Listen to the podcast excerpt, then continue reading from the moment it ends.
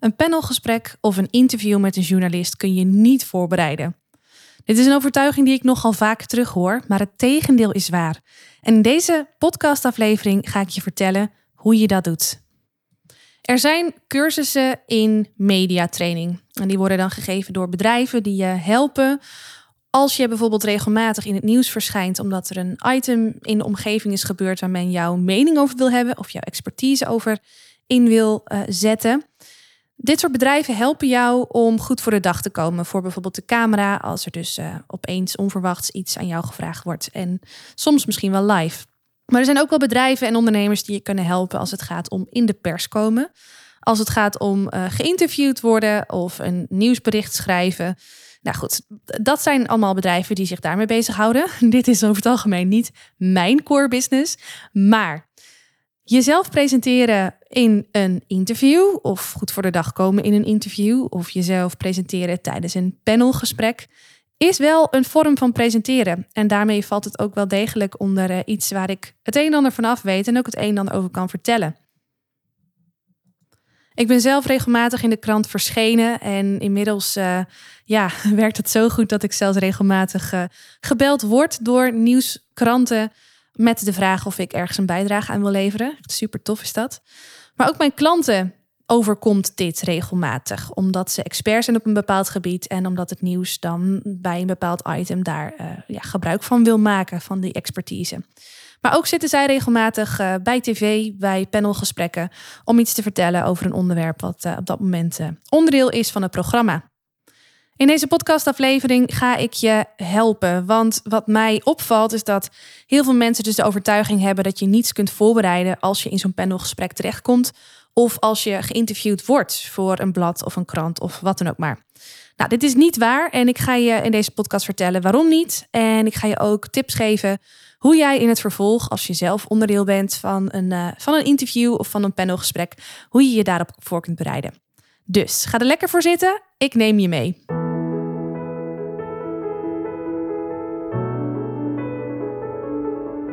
Mijn naam is Marije Wielenga. Is presenteren voor jou van essentieel belang om succesvol te zijn? Zakelijk, publiekelijk of persoonlijk? Dan is deze podcast Stralend Presenteren voor jou. Als Nederlands kampioen in speechen daag ik je uit om boven de saaie zakelijke presentatiestandaard uit te stijgen. En meer dan dat nog, om boven je eigen standaard uit te stijgen. Blijf luisteren om te leren hoe.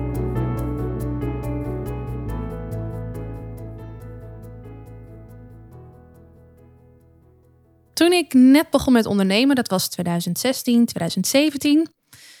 Toen was het zaak, of voelde ik de noodzaak om mezelf uh, zo goed mogelijk onder de aandacht te brengen bij de wereld. Men moest weten wat ik zoal deed en wat ik zoal voor men kon betekenen. En in die tijd uh, gebeurde het wel eens dat ik, uh, nou, dat, dat ik het voor elkaar kreeg om met iemand een gesprek te voeren. Iemand die bij een lokale blog had of een, in een lokale krant iets schreef. En ik weet nog wel dat ik me in die tijd super nederig voelde en super dankbaar voelde en super verlegen voelde ook. Als het dus eenmaal lukte dat iemand tegen me zei van goh, mag ik jou eens interviewen? Mag ik jou eens wat, uh, wat vragen stellen voor mijn blog of voor, voor, voor de krant of voor het nieuws? Nou, dat in combinatie met de overtuiging die ik net zei, die ik toen zelf ook had. Voor zo van je kunt een interview niet voorbereiden maakte dat het regelmatig voorkwam dat ik dan een leuk gesprek had met zo'n journalist. En dat ik later het artikel teruglas en dacht: uh, oké, dit was niet wat ik heb willen zeggen. Of ze heeft mijn woorden even anders opgeschreven dan dat ik ze had bedoeld. Of ik had het zelf toch graag net even anders gezien. En natuurlijk ja, nee, niet natuurlijk. Het was dan niet per se slecht of zo, maar ik had dan ook niet het gevoel van: hey, dit is 100% Marije en dit is wat ik nou eigenlijk echt had willen zeggen.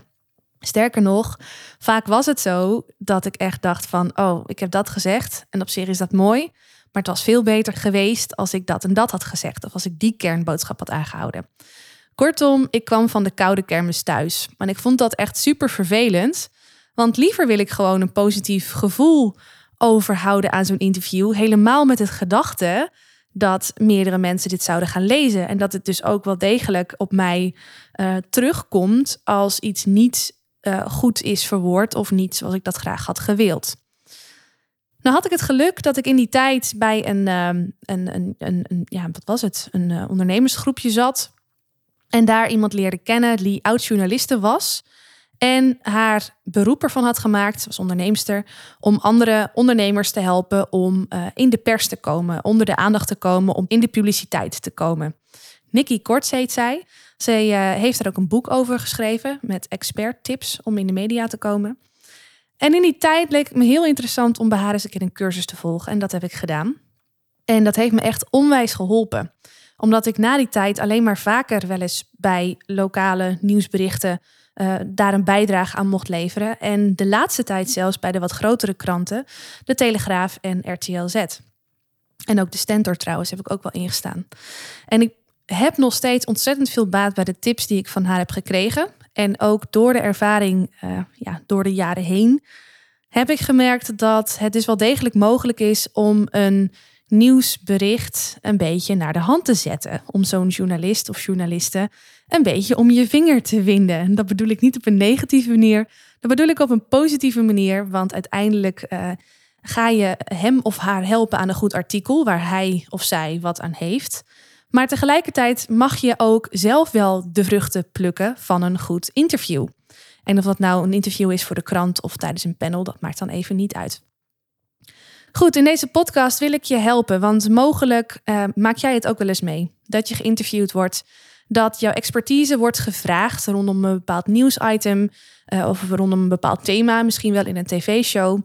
En wil je daaraan deelnemen, maar vind je het toch lastig en spannend omdat er zo'n onzekere factor in zit? Namelijk de factor dat je gewoon niet weet welke vragen je precies gaat krijgen en hoe mensen gaan reageren op dat wat jij zegt. Goed, ik uh, kom gelijk ter zake. Want wat je allereerst mag doen als je geïnterviewd gaat worden en je hebt daar dus mee ingestemd, is um, uitvragen waar die persoon wil uh, dat het over gaat. Dus wat is de achtergrond van die persoon om jou hierover te interviewen? En dan krijg je gelijk al een iets beter beeld van het perspectief wat zij wil schetsen of wat hij wil schetsen in dat artikel of tijdens dat panelinterview. En dat maakt dat jij alvast in je hoofd bepaalde verbanden kunt gaan leggen, bepaalde ideeën op kunt gaan doen van dingen die je daar zelf graag over zou willen vertellen. En even dat je recapituleert voor jezelf wat je daar zo al over weet. Dus zorg dat je voordat het interview plaatsvindt echt goed weet wat de invalshoek is van dat waar diegene het interview over af gaat nemen bij jou. Vervolgens is het heel fijn om de ruimte te krijgen om na te denken welke informatie jij in ieder geval naar voren wil laten komen. Nou, hiervoor is het heel fijn als er dus wat tijd zit tussen de vraag die jou wordt gesteld van joh, wil je een bijdrage leveren aan? En ook het moment dat er daadwerkelijk een interview plaatsvond. Een mooi voorbeeld hiervan is toen ik een aantal weken, ik denk inmiddels twee maanden geleden, gevraagd ben om een uh, bijdrage te leveren aan een artikel van RTL Z over de speeches die werden gehouden tijdens de klimaattop. Ik werd benaderd door RTL Z zelf, door een journaliste, en die, uh, die vroeg mij dit dus. En nou was het een heel fijn gesprek waarin ze mij gelijk al aangaf van goh, zullen we een ander moment even bellen zodat je hierop voor kan bereiden. Nou, dat is heel fijn, maar je moet weten dat niet heel veel journalisten zo mild zijn daarin. Dus als het even kan, kijk dan of het lukt om een pauze in te lassen, al is het een half uurtje, om even goed je interview voor te kunnen bereiden. Daar heeft die journalist natuurlijk wat aan en daar heb jij ook wel degelijk wat aan. En dan voorkom je ook, of dan is het risico op dat je dingen zegt die je liever anders had willen zeggen, ook een stuk kleiner. Dus zorg dat je een kleine voorbereidingspauze inlast en ga dan bedenken: oké, als dit de invalshoek is die uh, benaderd wordt, of waar ze graag een artikel over willen schrijven of dat interview over willen houden, wat wil ik dan in ieder geval naar voren laten komen? Wat is voor mij heel erg belangrijk? Goed. Wat ik in datzelfde voorbeeld bij RTL Z al had bedacht, toen ik de tijd dus kreeg om er even over na te denken. Dat ging trouwens sowieso wel mooi. Zij belde mij met de vraag om, uh, om een bijdrage te leveren. Was een ontzettend lieve, warme vrouw, vriendelijk, uh, ja, gewoon respectvol ook. Zijn ook niet alle journalisten. En ze gaf al een beetje aan, ze was bij de klimaatop geweest, ze had heel veel speeches gezien en zij gaf al een beetje aan wat haar was opgevallen. En ze kon mij dus ook al vertellen welke gaten ze miste. Als in waarvan ze graag van uh, een expert nog even een, een terugkoppeling zou willen hebben of een visie op zou willen horen. Ze gaf ook al een aantal speeches aan die zij zelf had bekeken en waar ze wat vragen bij had. Die heeft ze me gemaild, dus dat maakte dat ik ze ook kon bekijken en daar zelf mijn mening over kon vormen. En zonder dat ik dan on record moest gaan zeggen: Ja, sorry, nee, die speech heb ik niet gezien. Of waar heb je het over? Dat voelt dan helemaal zo knullig. Ja, deze speechkampioen heeft die speech helemaal niet gezien, weet je wel. Nou goed, dat was in ieder geval heel erg fijn. En ik wist al van tevoren, er waren uh, verschillende soorten speeches in dit geval. En de meeste speeches waren vrij hoog over. Maar er waren een aantal speeches waarin echt um, ook persoonlijke dingen werden gedeeld. En dan niet van allemaal familiedrama, maar wel iets wat echt speelde in die specifieke landen met emotie erbij, met leed erbij. En er werd ook gesproken vanuit emotie. Dus ik wist al, en dat is voor mij überhaupt eh, heel belangrijk, en dat zul je weten als je mij al langer volgt. Ik vind het heel erg belangrijk dat je meer van jezelf laat zien achter de rol die je hebt, waar je op dat moment een presentatie voor geeft. Dus ik wist al dat ik dat heel graag naar voren wilde laten komen. En zo bleek ook wel uit die speeches, de speeches waar het meest over gesproken werd, die het meest succesvol waren, waren de speeches waarin ook echt emotie zat, waarin ook echt verhalen zaten. Dus dat kon mijn punt ook kracht bij zitten. Dus ik wist dat ik het hier heel graag over wilde hebben. Daarnaast, wat ook een, ja, klinkt even, klinkt even heel suf, maar wat toch echt wel een paradepaardje van mij is, is dat de meeste speeches ook best wel oké waren. Maar best wel oké waren betekent niet dat ze per se goed waren. Um, eigenlijk betekent dat gewoon dat ze slecht waren, want best oké is de gemiddelde standaard. En wat je juist wil, is boven die standaard uitstijgen. Nou, dat is op zich niet zo heel erg moeilijk. Maar als je dat gaat doen, dan vraagt het wel om een hele hoop lef. En je kunt gewoon zien, überhaupt, dat dat voor mensen lastig is om het anders te doen dan de rest. Dan is het toch veiliger om in die comfortzone te blijven zitten. Dus dat is iets wat ik ook per se aan het licht wilde laten komen. En daarnaast, hè, want ik had toen voor mezelf bedacht in de voorbereiding van oké, wat wil ik dus vertellen? Welke punten wil ik maken als het gaat om deze speeches? Maar ik heb ook bedacht, wat zou ik zelf graag willen met deze journalisten? Hoe zou ik ook in de toekomst van waarde voor hun kunnen zijn, waarbij zij ook van waarde voor mij kunnen zijn? En dit vond plaats in, was het, oktober? Volgens mij was het oktober, de klimaattop. En ik wist natuurlijk dat oud en nieuw er weer aan zou komen. En dat voor veel mensen nieuwjaarspeeches ook weer een ding zouden zijn rond oud en nieuw, rond de jaarwisseling. Dus ik had ook in mijn gedachten al bedacht van oké, op de lange termijn zou ik het ook wel heel tof vinden om met deze journalisten iets te gaan doen rondom nieuwjaarspeeches. Ik denk dat je hem wel begrijpt. Hè? Dus je bereidt het voor met het oog op wat wil jij in ieder geval aan kernboodschap naar voren laten komen voor dit item. Maar je kunt ook meedenken met je journalist als in hoe kunnen we in de toekomst van waarde zijn voor elkaar. Dus ook dat is een voorbereiding op zo'n interview. En dit heb je dus allemaal zelf in de hand. En als je dat eenmaal goed voorbereidt en niet al te veel punten daarin hebt, gewoon een paar, twee of drie uh, statements of twee of drie dingen die je echt heel graag naar voren wil laten komen, dan zul je merken dat je tijdens dat interview heel goed in staat bent om het verhaal een beetje naar je eigen hand te zetten. Want zo'n journalist gaat heel snel opmerken dat jij een bepaalde mening hebt over iets, zal daarop doorvragen en dat wordt gewoon een lekker lopend gesprek. En dan zul je dus merken dat je, als je dat op die manier aanpakt, dat je uh, aan het einde van het interview, als het klaar is, of als je in dat panelgesprek zit, dat je veel sneller tevreden zult zijn met het resultaat. Want je hebt het een beetje naar je eigen hand gezet. Je hebt gewoon heel duidelijk over een boodschap nagedacht en het gesprek daarheen geduwd. Dus zie dat niet als iets negatiefs, want je doet die journalist er ook echt een groot plezier mee. Goed, een andere tip is dat je uh, wellicht niet weet welke vragen zo'n journalist concreet gaat stellen. Tenminste, het zal niet altijd zijn dat ze die vragen prijsgeven. Um, even een ander voorbeeld. Um, daarbij RTL Z wist ik dus over welke speeches ze het graag wilde hebben. En ook wat haar vragen zo'n beetje waren, hè, welke hoek ze zaten, de invalshoek. Maar een aantal weken later werd ik gebeld door de Telegraaf, ook voor een bijdrage aan een artikel. En eh, toen ik deze vrouw de vraag stelde van, goh, uh, waar wil je naartoe? Wat wil je gaan vragen? uh, gaf zij helemaal niet zoveel prijs. Ze gaf wel prijs dat ze nog een andere expert had gesproken, die ze graag ook wat praktische tips wilde vragen over speeches, nieuwjaarspeeches. En dat ze een wat meer persoonlijk profiel wilde uitlichten. En dat zou ik dan zijn. En dat had dan ook te maken met mijn Nederlands kampioenschap. Maar ze zei: nee, ik, ik ga niet te veel loslaten over die vragen, want jij weet het antwoord wel. En uh, nee, ik vind het gewoon fijn als het een, een, een, gewoon een lekker lopend gesprek wordt. Dus ook dit was een interview waar duidelijk even tijd tussen zat. Ik zat in de auto toen ze mij belden en pas de volgende dag om half elf hadden we afgesproken om het interview af te nemen. Dus ook hier zat weer een mooie pauze tussen.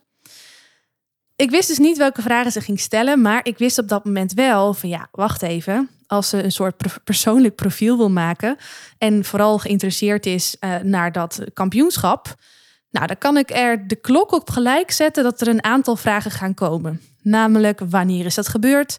Hoe is dat gebeurd? Ze zal waarschijnlijk iets gaan vragen over mijn speech. Ze zal waarschijnlijk iets gaan vragen over wat ik daar vandaag de dag mee doe. Uh, misschien dat ze nog om wat tips vraagt, hier of daar, linksom, rechtsom. Dus op zo'n moment weet je eigenlijk al van, nou, dit zijn wel de inkoppertjes. En wat je altijd kan doen voor jezelf, daar hoef je niet eens een interviewafspraak mee hebben staan of voor hebben staan, is zorgen dat jij die inkopvragen, dat je die ergens genoteerd hebt en daar voor jezelf al goed over na hebt gedacht van, hé, hey, als iemand mij een keer zo'n vraag stelt, is dit het antwoord wat ik wil geven? Nou, als je uh, ondernemer bent of je bent uh, expert en je zit al een poosje in het vak, dan, ja, dan, dan weet je wel wat, jou, hè, wat die vragen zoal zijn. En heb je ook wel je, uh, je antwoorden vaak klaar liggen. Maar denk hier heel bewust over na, want die inkoppertjes gaan geheid komen. En dan kun je er maar beter op voorbereid zijn dan dat je in het moment voor je gevoel maar een beetje loopt te stuntelen zo'n journalist dat voelt en daar een eigen uh, draai aan gaat geven, eigen woorden aan gaat geven. Want ook dan kun je van de koude kermis thuiskomen en teleurgesteld zijn over de manier waarop het er staat, omdat je het eigenlijk net even anders had willen brengen. Dus zorg dat je de inkopvragen, uh, dat je daar bewust van bent en dat je daar een goed antwoord op hebt. Zodat ze ook lekker uh, eruit komen op het moment dat jij die journalist spreekt. Of door zo'n panel, in zo'n panelgesprek, uh, zo'n vraag voorgeworpen krijgt. Wat daarnaast altijd supergoed is, vooral als jij een bepaalde mening hebt over um, nou, iets in jouw vakgebied, dan is het heel fijn als je praktijkvoorbeelden kunt geven die jou ook wat credibility geven. Dus waaruit blijkt dat je weet waar je het over hebt. Nogal vaak zul je gevraagd worden een bepaalde mening te geven, een bepaalde visie te geven. En die kan er heel vloeiend uitkomen, maar op het moment dat je dat niet kan onderbouwen met iets hè, wat in de praktijk zo is gebeurd of iets feitelijks, dan wordt je geloofwaardigheid toch minder. Een journalist zal het dan ook altijd heel fijn vinden als je een specifiek voorbeeld kan geven en dat verder kunt uitdiepen. Nou, en ook dit weet je van tevoren. Dit gebeurt gewoon. Daar kun je ook de klok op gelijk zetten. Dus wat ook heel goed is, als je dan toch bezig bent met die inkopvragen, of als je dan toch bezig bent met wat je graag naar voren wil schuiven, dat je van dat wat je wil zeggen ook een aantal voorbeelden achter de hand hebt. Uh, van klanten bijvoorbeeld, van uh, dingen die je onlangs nog in het nieuws hebt gelezen. Stel dat er net toevallig bepaalde rapportages zijn uitgekomen uh, die dat wat jij zegt onderbouwen. Zorg gewoon dat je een stukje fundament klaar hebt liggen, paraat hebt voor jezelf om te vertellen ter onderbouwing van je mening, je visie of dat wat je dan ook maar gaat zeggen. En misschien, hè, misschien als je een interview hebt dat dat dan niet eens per se zo genoemd wordt. Soms wel, soms niet. Maar je zult merken dat dat toch in je voordeel werkt. Ik weet nog bijvoorbeeld bij dat interview met de Telegraaf, dat, is, uh, dat heeft een half uur geduurd. Het was een ontzettend leuk gesprek. En ook hierin had ik echt, nou, ik denk wel drie, vier verschillende voorbeelden van, uh, van klanten. Uh, waarbij ik kon onderbouwen van ja, dus dit is hoe het werkt in de praktijk en dit is hoe het anders was geweest. Ze heeft uiteindelijk die voorbeelden niet genoemd, maar ik merkte wel in het gesprek dat omdat ik die voorbeelden erbij kon geven, dat zij mij serieuzer nam op de een of andere manier. En als zij mij als journalist serieuzer neemt, dan um, groeit mijn waarde voor haar niet alleen in dat artikel, hè, de manier waarop ze het schrijft, maar wellicht ook voor de toekomst als er dan toch nog een keer een, een ehm, ja, vraag is naar de mening van een expert op een bepaald gebied, zal ze eerder geneigd zijn om mij te bellen als ik een goed verhaal kan afsteken. Dan wanneer ze denkt van ja, die roept eigenlijk maar wat en ze kan het eigenlijk niet zo goed onderbouwen of ze heeft eigenlijk niet zoveel ervaring. Dus je doet dit niet alleen voor het artikel zelf, maar je doet dit ook gewoon voor ja, hoe men jou ziet. Hoe vooral deze journalist jou ziet. Hoe hoog hij of zij jou gaat hebben zitten. En ik heb het dan niet over opscheppen. Hè? Ik heb het gewoon over kunnen onderbouwen wat je zegt. Want er zit wel een fijne lijn. Als jij het gevoel hebt dat je vooral vanuit ego, eh, maar vooral heel veel uh, gaat vertellen hoe goed je wel niet bent en, en hoe fantastisch bepaalde klanten geholpen zijn. Uh, ja, dat gaat ook tegen je werken. Maar goed, ik ga er even vanuit dat jij het verschil gaat voelen tussen het ego even lekker laten zegenvieren of te bescheiden zijn. Zorg in ieder geval dat je die praktijkvoorbeelden klaar hebt liggen. En dan, weet je, als ik kijk naar het verschil tussen ons Nederlanders en de Amerikanen, dan zie ik twee uitersten. Amerikanen zijn geneigd om hun verhaal heel groot te maken. En dit is zo, en dit werkt zo, en dit is de waarheid. Om, om die manier met zo'n uh, toon te gaan presenteren. Terwijl wij Nederlanders het tegenovergestelde geneigd zijn om te doen van ja, wie ben ik eigenlijk maar om dit te zeggen? Maar weet je, als je me toch vraagt, dan vind ik dit. Maar ja, eigenlijk kun je het ook zo zien en eigenlijk kun je het ook zo zien. Nou, dit is het andere uiterste. Ik zeg niet dat het een goed is en het ander niet goed is. Maar het is wel goed om je te realiseren dat jij als Nederlander, tenminste ik neem aan dat je Nederlander bent, over het algemeen geneigd zijn om je boodschap en jezelf wat bescheidener in te zetten dan dat een Amerikaan dat zou doen. Die zou het tegenovergestelde doen. En op zich vind ik dit een hele mooie eigenschap. Ten slotte ben ik ook maar gewoon een Nederlander. maar tegelijkertijd wil ik daarmee wel dat je je bewust wordt van het risico dat je jezelf tekort kunt doen, dat je je boodschap tekort kunt doen en daarmee ook je impact onnodig klein kunt houden. Ik zal even letterlijk zeggen wat ik bedoel. Je kunt zeg maar met een beetje, maar ja, ik zeg ook maar wat. Ja, nou ja, een beetje eigenlijk. Ik vind eigenlijk dat je dit en dat mag zeggen, als ik zo vrij zou mogen zijn. Ja, dat.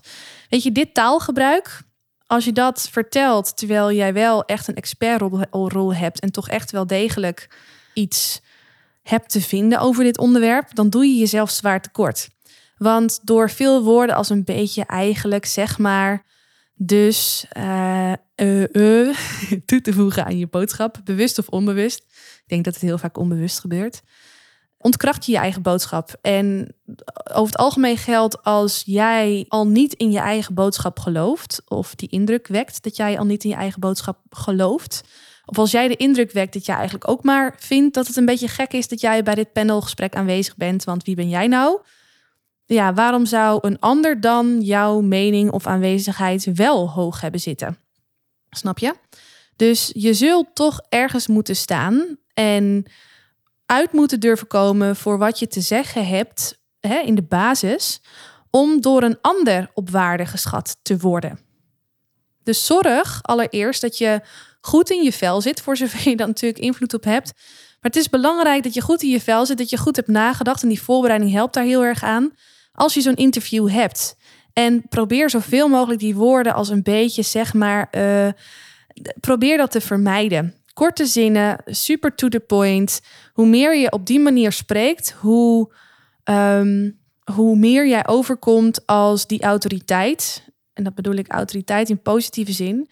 Die weet wat hij of zij te melden heeft. Als die expert die weet wat hij of zij te melden heeft.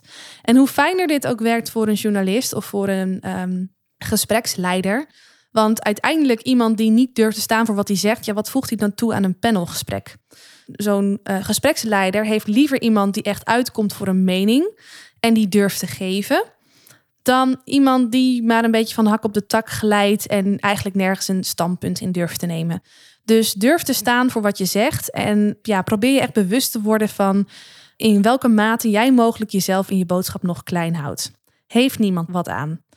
Over het algemeen mag je ervan uitgaan dat als jij gevraagd wordt om aan een panelgesprek deel te nemen, of als jij gebeld wordt door een journalist van joh, wil jij iets vertellen voor een artikel over dit en dit onderwerp, dan mag je er gewoon van uitgaan dat die persoon ziet en voelt dat jij van waarde bent. Dus ga dat dan ook niet meer in twijfel trekken. Oké, en nog even een stapje verder dan dit. Wees je ervan bewust, en vooral bij televisie, maar ook voor kranten, dat kranten zinnen willen horen, artikelen willen schrijven, meningen willen geven of willen ventileren die opvallen. Ik noem dat even thrill seeking. Het zijn media, het zijn platforms waarin mensen, lezers, toekijkers aangaan op gewaagd taalgebruik. Dit is misschien een beetje zo of nee, dit is zo. Dat zijn twee grote verschillen. Dus zorg ook als jij je informatie deelt, als je dat goed hebt voorbereid, dat je bepaalde uitspraken doet waarvan je weet van wow, dit is wel iets opvallends. En nieuwswaardige uh, uitspraken doet. Heb ik daar nou een concreet voorbeeld van? Ja, dat heb ik. En dit is misschien iets wat je me al vaker hebt horen zeggen. Ik vind dat 90 tot 95 procent van alle zakelijke presentaties saai is. Dit is nogal een statement. En dat valt te nuanceren, maar over het algemeen is dit wel wat mijn mening is. Dit is dan ook iets wat ik snel zal roepen richting een krant als ze mij vragen van joh, wat is het wat je doet en waarom doe je dat? En voor wie is dat dan? En dan kan ik in mijn antwoord dit formuleren, want dan weet ik, zo'n uitspraak van die 90, 95 procent, het is iets wat, wat, wat ik zelf uh, vind. Maar dat doet het veel beter dan, ja, de meeste presentaties in Nederland zijn niet zo goed of zijn niet zo goed voorbereid. Snap je? Die is zo genuanceerd dat het eigenlijk voor een nieuwsartikel niet zo interessant is. En dan kun je zeggen van ja, nou hallo Marije, die nuance is juist belangrijk. Ja, tuurlijk, dat is ook zo. Um, maar niet in eerste instantie. Je wil in eerste instantie zorgen dat die aandacht op jou gevestigd is, dat die aandacht op jouw boodschap gevestigd is. En dan kun je verderop altijd uh, alsnog een nuance aanbrengen. En mensen die, uh, die daar niet voor openstaan, nou, dat zijn ook vaak niet de mensen die je überhaupt nog kunt bereiken. Dus houd dat ook goed voor ogen. Wees je dus bewust van het feit dat als jij uh, in zo'n gesprek zit met een panel, of als jij geïnterviewd wordt, dat zo'n journalist en zo'n gespreksleider op zoek zijn naar dingen die nieuwswaardig zijn, die pakken zijn, die ervoor zorgen dat de lezer of de kijker denkt: oh wacht, nu moet ik even opletten. Weet dat. Oké, dan in het geval van een uh, interview is het heel fijn. Je hebt zo'n gesprek gehad, hè? en bijna geen enkele interviewer zegt van... Uh, oh, nou, weet je, uh, ik ben eigenlijk wel benieuwd wat je ervan vindt. Wil je het eerst even nalezen? Nou, dat heb ik dus echt zelden gehoord. Maar uh, daarom is het goed dat jij ook aan het einde van het gesprek probeert de leiding een beetje terug te pakken. Door oké, even duidelijk vragen te stellen van nou, wat gaat er nu gebeuren? Dat je weet wanneer het online komt of wanneer het in de krant komt. Goed ook om de vraag te stellen wat er nu nog van jou wordt verwacht. Maar geef die journalist ook vooral het gevoel dat je hem of haar wil helpen. Dus, goh, zal ik het artikel nog eens nalezen? Goed om te weten is dat de meeste journalisten er niet zo happig op zijn dat je dit doet. Want het is hun vak en zij vinden natuurlijk dat zij hun vak goed verstaan en dat is hun goed recht. Alleen, ja, er is nogal een verschil tussen een goed verhaal kunnen schrijven en ook daadwerkelijk iemands visie goed neer kunnen zetten. En dat laatste stuk, ja, weet je, iedereen luistert maar vanuit een eigen perspectief, hè, met een eigen ervaringen. Dus hoe hij of zij jouw boodschap heeft ontvangen, wil niet zeggen dat dat ook precies de boodschap is zoals jij hem het willen vertellen. Daar kan best wel wat ruis ontstaan, zonder dat je dat uh, de ander kwalijk kan nemen. Soms moet je het misschien jezelf, ik denk vaak moet je het jezelf kwalijk nemen en niet die ander. Maar heel fijn is het dan wel om aan te geven: Goh, uh, zal ik, uh, mag ik het artikel nog even lezen voordat je het gaat publiceren? Nou, daarbij zullen de meeste journalisten, als je ook aangeeft dat je daar bewust van bent, het dus wel oké vinden als je kijkt of de feiten die jij hebt gepresenteerd of die kloppen. Dat is dus eigenlijk een soort verificatie daarvan. Alleen ze gaan het absoluut niet fijn vinden als jij zinnen helemaal opnieuw gaat structureren of een uh, spellingsfout gaat controleren. Weet je, ja, dat is dus hun vak en dat willen ze dus niet. Dus als het mag, ga dan niet verwachten dat jij dat artikel nog eventjes uh, met 52 wijzigingen kunt uh, terugsturen. Maar ga er even puur naar kijken van of de boodschap zoals jij die hebt willen vertellen, of die klopt. Dat. Dus vraag altijd of je het interview nog even na mag lezen en of jij het mag checken op, uh, op de feiten. Denk dat het goed is om het zo te noemen en niet om te vragen of dat je het een en ander nog aan mag passen als je het niet vindt kloppen. Want dat is eerder een belediging dan dat het uh, iets is ter gemoedkoming van de journalist. Trouwens ook nog van belang als je uh, geïnterviewd wordt, is durf te geven. Durf te vertellen, durf informatie prijs te geven. En ga niet denken, want daartoe zijn ondernemers nog wel eens uh, geneigd, van ik geef te veel weg. Uiteindelijk is jouw expertise zo omvangrijk, durf ik te zeggen, ook in zijn algemeenheid, dat je echt niet zomaar al je kennis prijs kunt geven in een artikel. Durf dus ook gewoon uh, ja, van waarde te zijn. Hoe meer jij het gevoel geeft van waarde te zijn voor anderen, hoe meer je dat ook terug zult krijgen. Want uiteindelijk, als iemand echt meer wil weten, echt meer wil leren, komen ze toch wel weer bij jou uit. Dus durf te geven. Wees daar niet zullig of knullig in. En dan tot slot, en dit is er ook weer eentje uh, goed vanuit eigen praktijk. Ik heb, en dan ga ik eerst even een persoonlijk voorbeeld weer bij geven. In 2018 was het volgens mij. Van 2018 op 2019 of van 2017 op 2018. Een van twee, ik weet het niet meer. Een aantal maanden voor de jaarwisseling um, gaf ik een, uh, een masterclass in Zwolle. In, uh, in een gemeenschappelijk gebouw, bibliotheek. En ik had geleerd van Nicky om, als ik zoiets had, om een persbericht de deur uit te schrijven naar alle lokale krantjes die ook wel dit soort lokale evenementen onder de aandacht willen brengen bij, uh, bij, nou ja, bij de Zollenaar in dit geval. Dus ik maakte altijd als ik zo'n masterclass gaf of dat uh, faciliteerde een persbericht. En dat deed ik ook naar het AD. En mijn ervaring was op dat, tot dan toe al dat vaak werd het overgenomen, soms niet, soms werd het afgeknipt.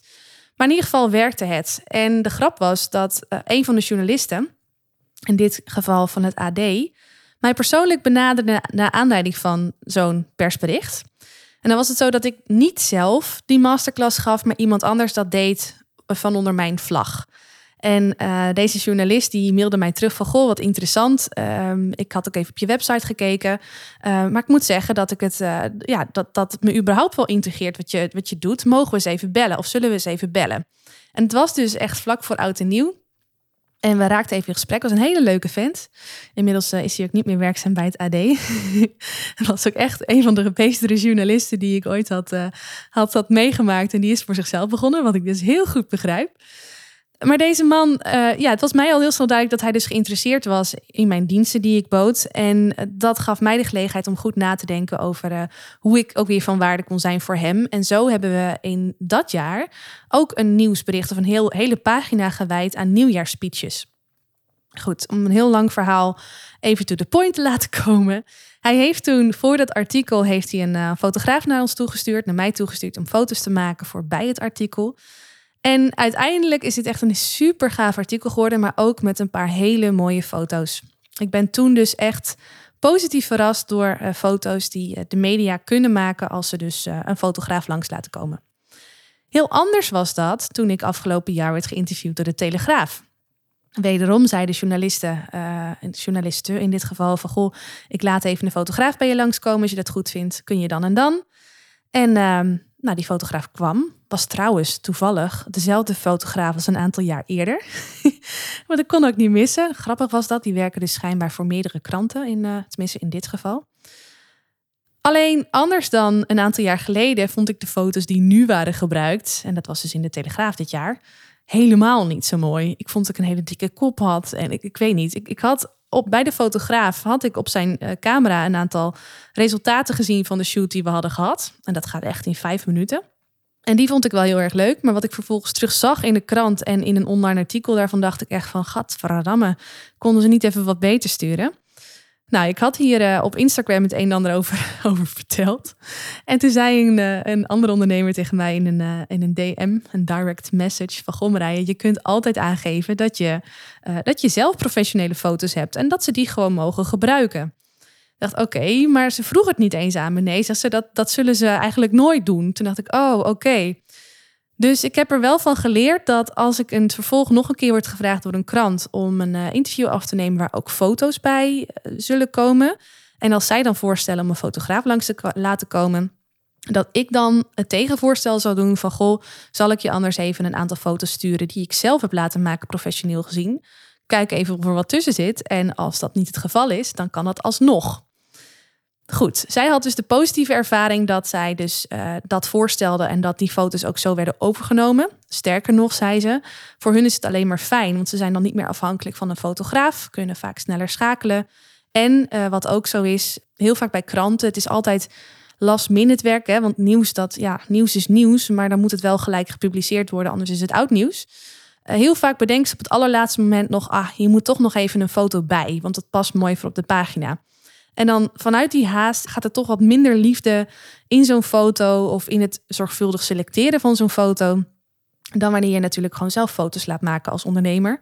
Of misschien wel gewoon als uh, iemand in loondienst die ook een bepaalde expertmodus, uh, die ook een bepaalde expertstatus heeft.